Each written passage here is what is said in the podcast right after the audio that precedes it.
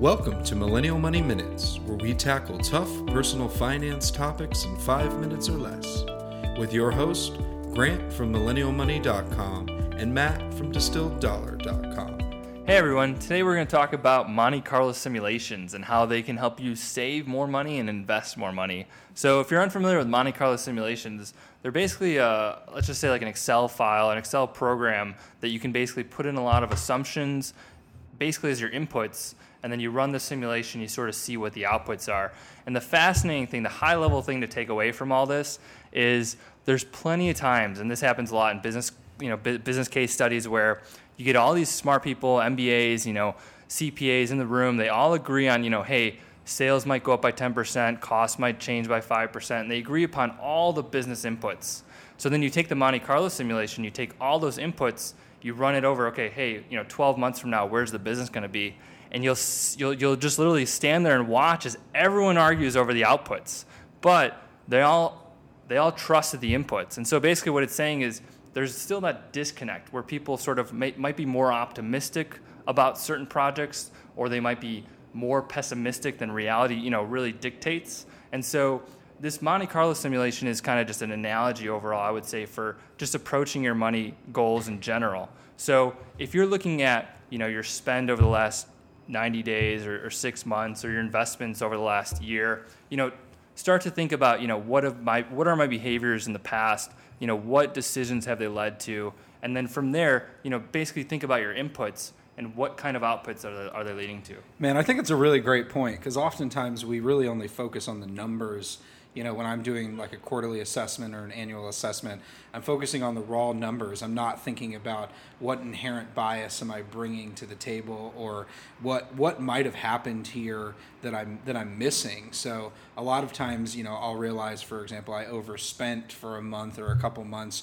and i'll just brush it off and be like oh you know that was uh you know that was a mistake and i'll kind of move on. I don't really dig in and look at why. Uh, oftentimes because it's uncomfortable to look at why um, and then you know I, I think it's just a great point just understanding that you know maybe the way you're looking at the data or thinking about your own spending habits um, you need a fresh view. So maybe that's that's probably why you know obviously a lot of people think financial advisors can be helpful but you know this is something um, you know how can you get that transparency? How can you dig into that bias yeah i'll say the, lo- the great thing here is you don't need to run your own monte carlo simulation but basically just take away the fact that when these are run, you run into a lot of problems where, again, like I said before, people agree on the inputs. They agree, hey, this is what we're going to be doing. But then when they see how it's going to show up, you know, six months down the road, 12 months down the road, they're like, no, that's not going to be the result. And they start to disagree. But, you know, again, kind of goes back to, you know, what's that inherent bias? You know, what, what are the things that, again, if it's something where,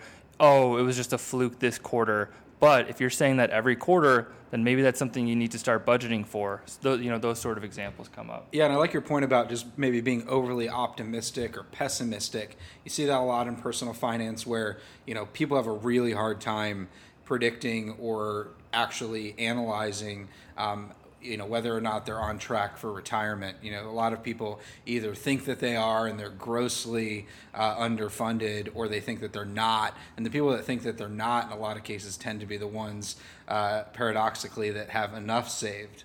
Uh, you know, for retirement already. Yeah, absolutely. I mean, people, you know, they get scared. They, you know, they don't know what to expect from Social Security, or they don't know how much they're going to return on their investments. And that's where that's the advantage where Monte Carlo simulations can come into play. You might not be able to model every single scenario, say a, a black swan scenario, but you will be able to say, okay, if the returns are going to be, you know, negative 5% to negative 10%, and those are the inputs that you can adjust. And so again, it, you don't have to run the you know the full Excel file or, or anything like that, but just kind of looking back over what are those assumptions early on. Is there anything that you might have, you know, a, a great a great thing I'm thinking of just now is you know if you're thinking about um, something that's you know within your personal finance scope that's kind of terrifying. It's scary to say your budget or, or say you know which investment to pick. Whatever that is that's sort of like that early input that's really going to cause some problems down the road. So you know usually if there's emotions tied to those inputs that's usually a great place to start. Yeah, and I think the last thing I'd like to end going back to the pessimistic, optimistic scenario. If you're someone who's naturally optimistic, there might be a good case that you've undersaved. And if you're someone who's pessimistic, you might have uh, already oversaved. You know, I'm just thinking about my dad. Shout out if you're listening, pops.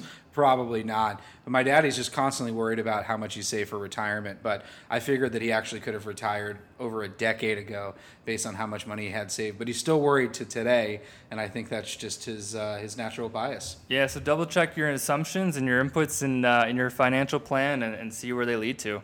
Uh, thanks again, and we'll talk to you soon. Thanks for listening to Millennial Money Minutes.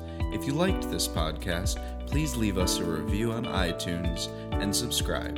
If you want us to cover a specific topic, use hashtag Millennial Money on Twitter or visit millennialmoneyminutes.com.